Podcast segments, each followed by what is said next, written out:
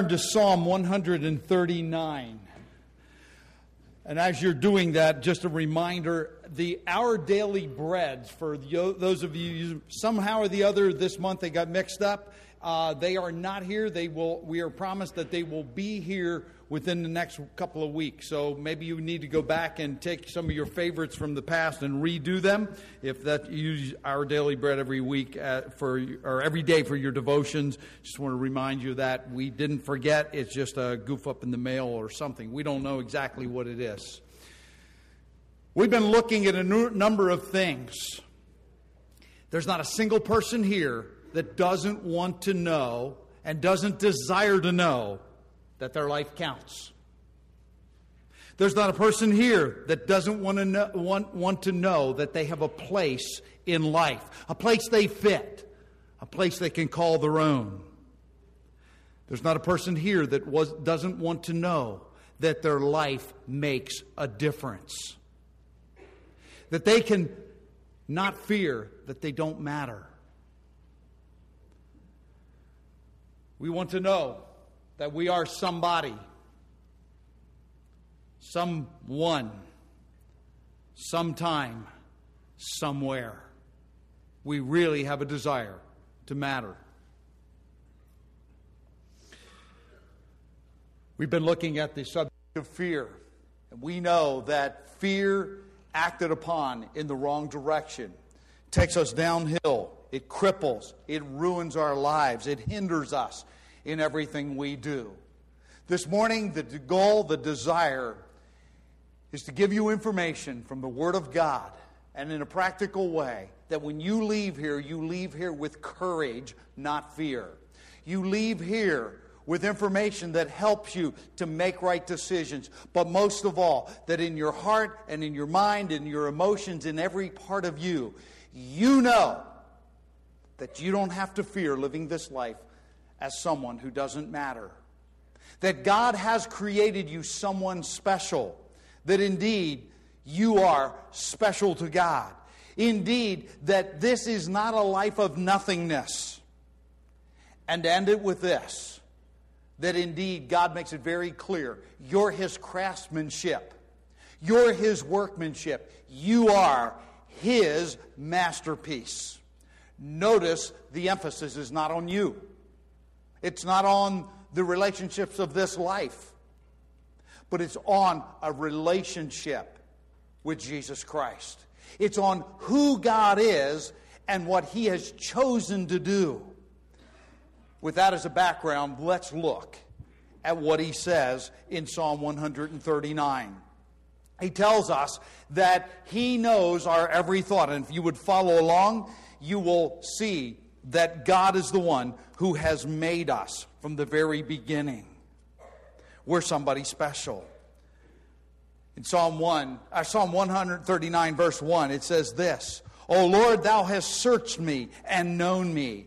Thou dost know when I sit down and when I rise up. Thou didst understand my thoughts from afar. Thou didst scrutinize my path, my lying down. Thou art intimately acquainted with all my ways. Even before there was a word on my tongue, behold, O Lord, thou didst know it. Thou hast enclosed me behind and before. Thou hast laid thy hand upon me. Such knowledge is too wonderful for me. It is too high. I cannot attain it. God is omniscient. He knows everything. Notice, he knows the words you're going to say before you say the words. He's not making you say them. He is just simply telling us he is God Almighty. He knows absolutely everything. And think about this.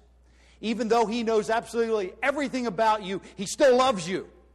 I'll tell you what, if I knew, every, if no, let's put it the other way. If you knew everything about me, I don't think you would love me. In fact is, you might downright despise me. Oh, by the way, just in case you're thinking it's only me, you know those dark, deep secrets in your life. The baggage you carry, the things that you do when no one else is looking. You know what? God knows every single little tiny thing about you, and you still matter to Him because you're still somebody special to Him. That's how much He loves us. If you don't hear anything else from this sermon, take that home with you. This week, I had the privilege, I was watching TV and I heard they said uh, a, a, a, Iraqi war veteran was going to be on the, the news program. And I'm like, oh, okay, I'm going to hear what it says. And the next thing I know, I'm appalled.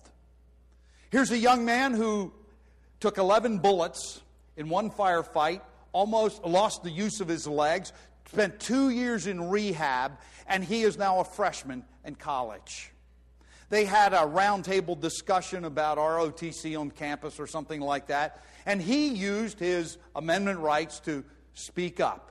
All he said was this quote, It doesn't matter what you feel about war, it doesn't matter how you feel about fighting. There are bad men out there plotting to kill you. When he said that, the students start jeering him, laughing at him, making fun of him, calling him a racist. Here's a man who had fought to make sure those bad guys stay away so college students could speak their mind. And they're jeering him. Here's a person who put his life on the line. Whether you agreed with the war or not is irrelevant at this point. He put his life on the line to make sure that bad people are held at bay so others can have the right to free speech and other things like that, to worship freely and they're jeering, laughing at him, making fun of him. You say, well, that's the end of the story. But they interviewed him. And I've got, I don't know this guy from Adam.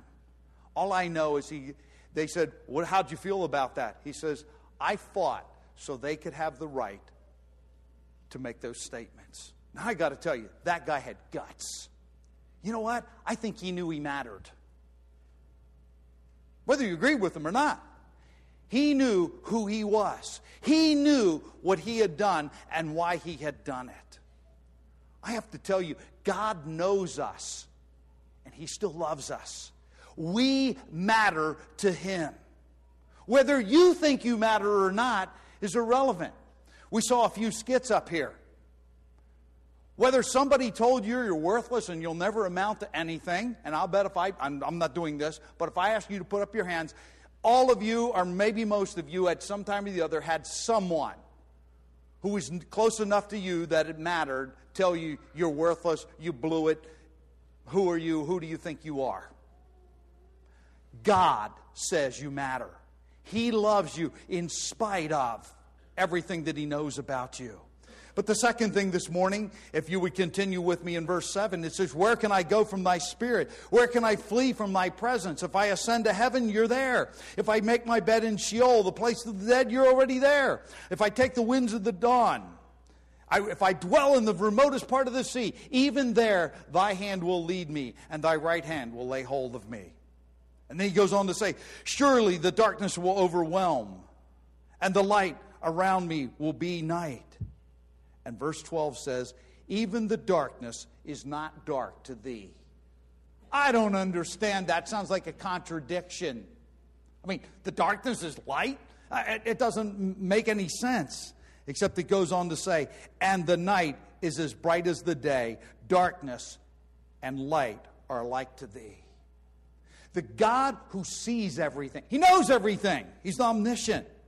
The God who is everywhere all the time he still loves you. You're still somebody special to Him, regardless of your job circumstance, uh, regardless of your marriage, regardless if you got rebellious kids, regardless if the neighbors all hate you, regardless of, I don't care, put anything in there you want. What somebody has said, what somebody has done, what they think of you, or even what you think of yourself. God says you still matter. We do not have to go through this life fearing that our life doesn't count. We do matter to God. You are somebody special to Him. If it stopped there, that'd be great. But God goes on. Because if you'll follow with me in verse 13, He knew us before our birth. He's the one that actually put us together. He's very clear about that. We've looked at this passage before on Sanctity of Human Life Sunday, and it's a great passage for that. But it's even bigger than Sanctity of Human Life Sunday because here it emphasizes the power of God because we didn't make ourselves. Verse 13 says, For thou didst form my inward parts. Thou didst weave me in my mother's womb. Think of someone knitting. Knitting doesn't happen on its own, somebody has to do it. God says, I'm the one that knitted you together. I'm the one that put the fabric of your life together before you were even born. Verse 14 says, I will give thanks to thee, for I am fearfully, awesomely, the word we're looking at for these series. I am awesomely made. But I'm also wonderfully made. Wonderful are thy works, and my soul knows it very well. My frame is not hidden from thee when I was made in secret, and skillfully wrought in the depths of the earth. Thine eyes have seen my unformed substance, and in thy book they were all written, the days that were ordained for me, when as yet there was not one of them. I don't know what you believed when you came in here today, but I hope you leave knowing this that life begins at conception. I can prove that from this verse. It says, Before you were recognizable as a human being, before anybody ever saw you, when you were, as many people say, a little ball of cells. God already was doing the work. In fact, is He knew all your days before there was even one day. So whether you can agree on the exact time of conception and exactly the microsecond that happens, all that I know is in less than one day, He's saying, God is doing the work. And I believe from the very beginning, He's the one that puts us together. And before there is one cell, cell division, He's the one doing the knitting. He's the one doing the awesome, wonderful work that is you. You may think you're nobody. You may think you don't matter. You may think nobody cares, but I'm telling you from the very first cell, from the moment of conception, God has been working and making you who you are. You do matter to God. Doesn't matter what I think, doesn't even matter what you think. And it absolutely doesn't matter what the rest of the world thinks about you. You matter to God because He made you. An all powerful God made you. And He's not backing down on His word. He said it, He means it. I'm just encouraging you to believe it because I want you to leave here knowing you don't have to live in fear of not mattering in this world. Your life does count. It means something. You will you are making a difference whether you know it at this point or not. But there's one last thing in this passage that I'd like to look at. Look at verse 17, please. God is thinking of us at all times. I, I, I, appreciate people like Susan coming up here and reminding us to pray for our missionaries. And I hope you pray for your pastor because he needs it badly. But you know what? I'm going to be honest with you. I don't think of missionaries 24 hours a day or 16 hours a day. And to my shame and guilt, sometimes not hardly at all. And you know what? I'll pray for you too, but I can't tell you that I think about you all the time. But listen to what God says about you. Look at verse 17.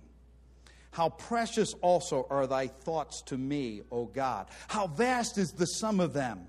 If I should count them, they would outnumber the sand. When I awake, I'm still with thee. God is the one that's superintending, thinking about our lives at all times, whether we're awake or asleep. He is thinking of you. That's a life that's valuable and precious. That's a life that matters. Why? Because God said so. That's all that really matters.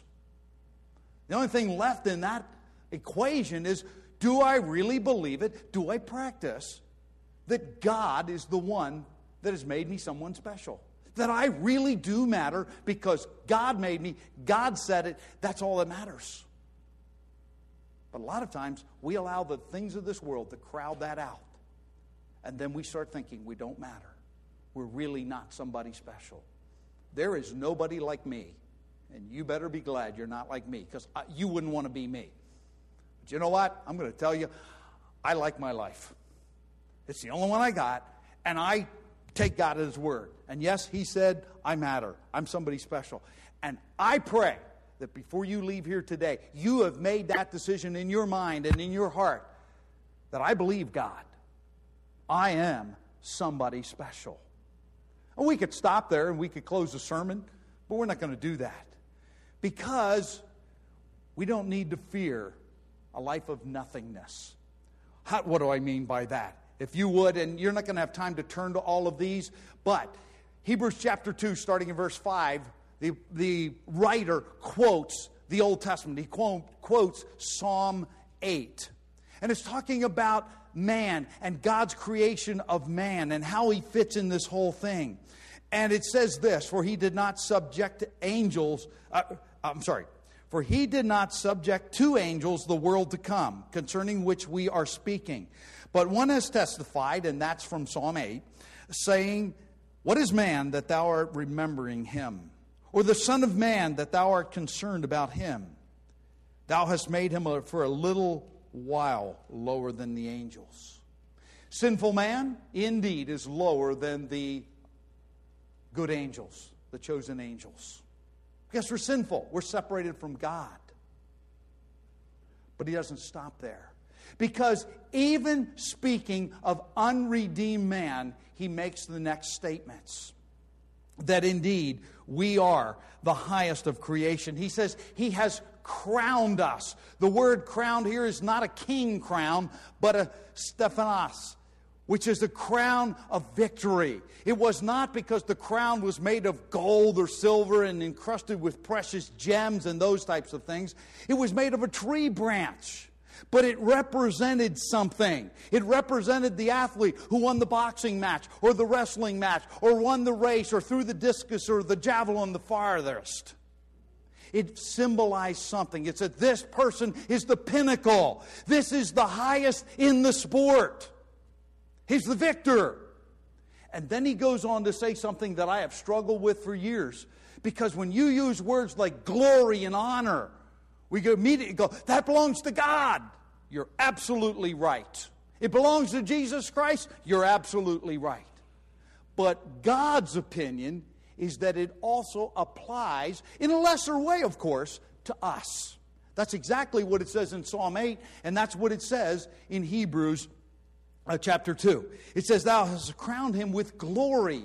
Glory is that which comes from a good reputation, from honor. It means to make, to shine, to be brilliant. Here's what it comes down to you are, as a human being, you, as an individual, are the crowning of God's creation. Look in the Old Testament, you were made last. He kept the best for last, and He created man not like any of the rest of the creation. I am in awe when I look in the sky and see it full of stars, or the other week when the moon was just fully bright. I mean, it lit everything up with the snow out. I'm uh, in awe of that. And when the summertime, when it's really hot out and you just walk out of the shade and that sun's like almost hitting you, you go, wow, you know, that's awesome. But God doesn't say that the planets and the stars and the sun and all those things are the pinnacle of His creation. He says, You are the shining glory of His creation. And we can look around and we can, we can love to see animals and how they interact. And he doesn't say the animals are the epitome either. He doesn't even say the angels are the epitome.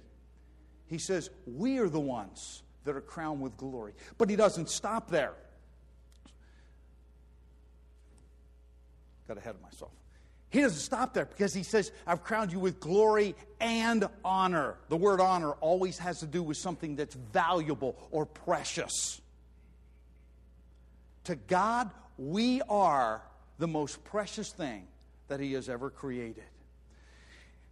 I'm going to tell you right now if I was God, I'm going to start with me and then I'll just include you, is I would be really appalled at what I made because of what we've done. But that's not the way He looks at it. He's not talking about the greatest saints in the world. He's not even talking about believers at this point. He's just saying, man. Man is the epitome of his creation. Man is the highest, the most valuable of all his creation. That's what he says about you. That's what he says about me. That's what he says about all mankind. See, we don't need to fear not mattering because God has decreed it and showed it that we do indeed matter. Our life is valuable we don't have to fear nothingness. You may have said, I started out to be that star baseball player and I blew the catch. You might have. You know what? It doesn't mean that you mean nothing, that you have a life of nothingness. Because God's plan for you is much bigger than can I catch a baseball? Or much bigger than that high paying job that you lost, or let's go down the list. Whatever it is, doesn't matter. Our relationship with Him is much more valuable. What He says about me is much more valuable than any other single thing and all of them put together in this whole world. I do not have to fear a life of nothingness because I am the most valuable, the most glorious, the most brilliant of God's creation. That's not bragging. I'm just repeating what God has said. And then he goes on to say one more thing that we know from way back before sin even entered the world. You realize that God gave man a task to do long before sin. A lot of times we, we look at work and we say, well, if man wouldn't have sinned, I wouldn't have to bust my back every week and to get a paycheck. Well, you may not have busted your back, but before sin even entered, God gave Adam and Eve responsibilities to carry out. He appointed them to govern His creation. Can you imagine that? If you were God, would you do that? Give over your creation to human beings to govern, rule over it. I have to tell you, God's a great God because I wouldn't have done that. But why did He do it? He wanted us to have a sense of purpose. He wanted us to matter. He didn't want us to go through life feeling like we're nothing. He gave us something to do even before sin came into the world. The hard part of work came after sin. That's where the thorns and thistles came, and the sweat of your brow, and all the other stuff that goes with that. But he has appointed man over the works of his hands. And he wants all things to be in subjection to him. Of course, that hasn't happened. And ultimately, it'll eventually happen only when everything is subject to the Lord Jesus Christ. And we're a part of who and what he is, uh, his family and what he is doing. But we were indeed created to rule the world. That's what God said. That was the original thing that he told them to do. We're also valuable because of our relationship with God. We are His children. Gina mentioned a verse that says, You're more valuable than many sparrows. He knows the hairs of your head. I got to tell you, if you want to know how many hairs I got on my head, you've got a fairly easy job. Joe Federhoff would be better yet, but uh, he's not here. But you know what? The point is, it wouldn't be hard, but some of you actually got a head of hair left. And then you put billions of people in there. He knows every single hair in your head, and he knows when it falls out. You know what? I don't, don't take this personally, but I don't care that much about you. and you don't care that much about me either. But he does. That's the cool thing. That's the thing that matters. He knows everything about us.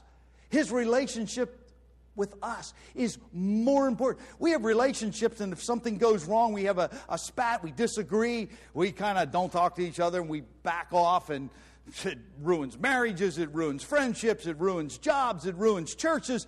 It goes all through. That's not the way God treats us. He treats us like a sparrow. He says, Five sparrows for two pennies. And he knows when every one of them falls, and he knows when every hair falls out. He knows that. Our relationship with him is one that says we could never be nothingness. But I have one last main point today, and then we're going to have to bring this to a close. By the way, tonight I have a small group here that we deal with this same topic, just like the other small groups. And tonight we're going to look at how I know that I'm valuable. And there are three ways. I'll probably just tweak them real quickly in the sermon this morning because I'm running out of time. But tonight we'll look at them in detail. But we are indeed God's masterpiece. I encourage you to turn in your Bibles to Ephesians chapter 2. Ephesians chapter 2 is one of those chapters that is just like, well, most of the Bible, it's just loaded. It starts out by telling us we're dead in our trespasses and sins. We're separated from God. We walk and have walked in the way of the world. We're disobedient. We're all of those things. We indulge the desires of the flesh and the mind. We're the children of wrath. We deserve His judgment and His fire. We deserve all of those things. That's where it starts out. But praise the Lord, praise the Lord, it doesn't stop there. But verse 4 says, But God, being rich in mercy, because of His great love which He has loved us, even when we were dead, separated in our transgressions, He made us alive together with Christ. By grace you've been saved. And He raised us up with Him and seated us with Him in heavenly places in Christ Jesus. You realize that not only are you glorious and valuable, honorable, and given a position of authority just because you're human, just because you were created by God and He commanded it. He says, and now we'll go beyond that. Not only creation, but recreation in Christ. When you were dead in your trespasses and sin, He had no reason to love us, but He loved us. Why? Because He chose to. You see, when it says, For God so loved the world that he gave his only begotten Son, it doesn't say, and you were so valuable that God decided to send Jesus Christ to die for you. It doesn't say that at all. It simply says this You had a problem. You were dead, your trespasses and sins. You were sinners, and he sent Christ to die for you. It's value added. Value added. See, I wasn't that valuable other than what God has already said. But I had separated myself from God. And He came to me and added the value. So, how do I know I'm valuable? He gave His Son, the Lord Jesus Christ, to take on a body, die on a cruel Roman cross, shed His blood, die, be separated from God the Father. My God, my God, why hast Thou forsaken me? To die for my sins. That makes me valuable. He proved it. He didn't just say it. He didn't say, I love you, or you're valuable, uh, or you're great, or you're my masterpiece, or you're my workmanship on the basis of nothing. He based it on what Jesus Christ has done for us. That's ultimately what it comes down to. A lot of other things in here.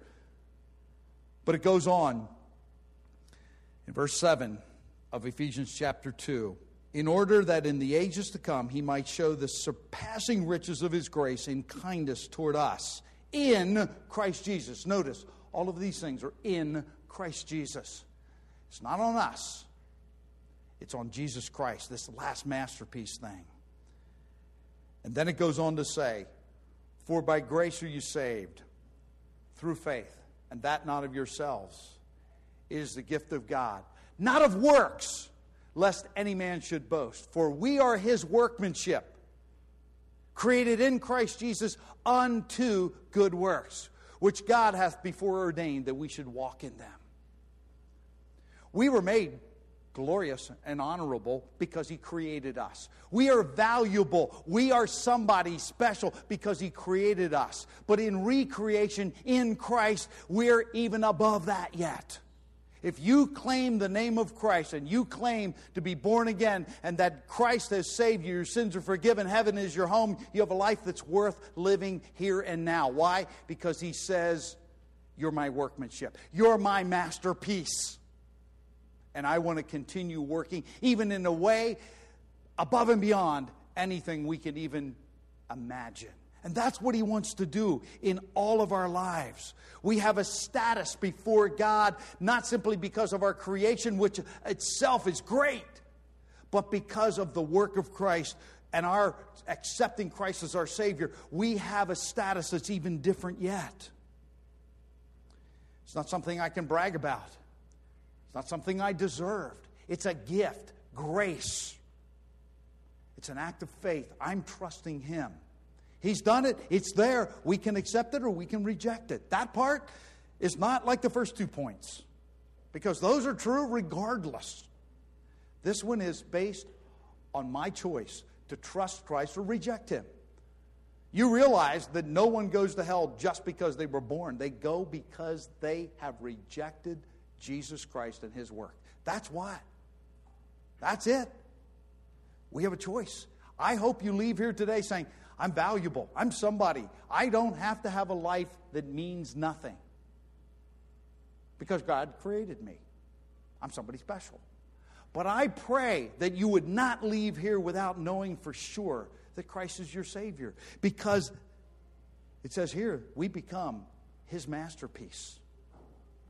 The one that He has fashioned, not simply in creation, but recreation. We didn't deserve either one, but He's done it for us. The second one's a choice you have to make. We could never do works to get to heaven. That's an impossibility because you have to please a perfect God. But He has done everything to please Himself. He sent Christ, God in the flesh, to die on our behalf that our sin could be forgiven. The price is already paid. Will you make the choice to trust Him? For God so loved the world that He gave His only begotten Son, that whosoever believes in Him should not perish, the result of sin, but have everlasting life. Whoever believes in Him. That's a challenge today. I don't have to go through this life, for that matter, all eternity, fearing that I don't matter, that my life didn't make a difference, that I don't have something of value in me. He created you. You're somebody special. He wants to work in your life. You have something to offer. Not nothingness, but something. You're different than me, and I'm different than you. But we all have what God has given us in our lives. And then the last one we can know that we don't have to live here and now or for all eternity not mattering. We don't have to fear that. You don't have to have a fear. What's going to happen to me when I die? Does it really matter what I did? The answer is the only thing that matters is have I trusted Christ or have I rejected Christ? That's really what it comes down to. I ask you to stand up and we're going to pray. I'm going to ask you in your own heart, standing right there. Have you trusted Christ? If, you, if you're not sure, the devil wants you to make sure that you don't know. From what I can tell in the Bible, trusting Christ is a know so thing. I can know for sure. The devil wants you to be, well, I'm not sure, I hope so. Not God. He wants you to know for sure. The way I say it, if you're not sure, make sure. Because it's an act of faith. Nobody can do it for you, and God won't force it on you. For God so loved the world that he gave his only begotten Son, that whosoever believeth in him should not perish, but have everlasting life. That's what he wants you to know. Let's pray together. Father, I thank you that we could be encouraged and challenged by the truths of the Word of God. We've, we've thrown a whole lot of things in here, Lord, a whole lot of principles some of them overlapping and some of them very different from each other. But Lord, bottom line is, you're our creator, and you're the one that sent Christ to die for us. He's our Savior. And Lord, the first two points are just true because of who you are and what you've said. But the third point is because we've accepted for ourselves what you've already done for us. Lord, I just pray that if there's anyone here this morning that does not know that Christ is their Savior, they're not sure they're born again, they're not sure they're going to heaven or their sins are forgiven, they know that they don't have a life that matters. The fact is, they live in a lot of fear of not mattering, of not having any, any impact whatsoever in this world. Lord, I pray that they would recognize that Christ alone is the one that died for them. Christ alone is the one that can give them a life that matters, a life that can be lived with fear as a conquered enemy. And Lord, I just pray that in the quietness of this moment, in their own hearts, that they would do business with you and trust Jesus Christ for the forgiveness of their sin, for their life. And I thank you in Jesus' name. Amen. God bless. Go with God.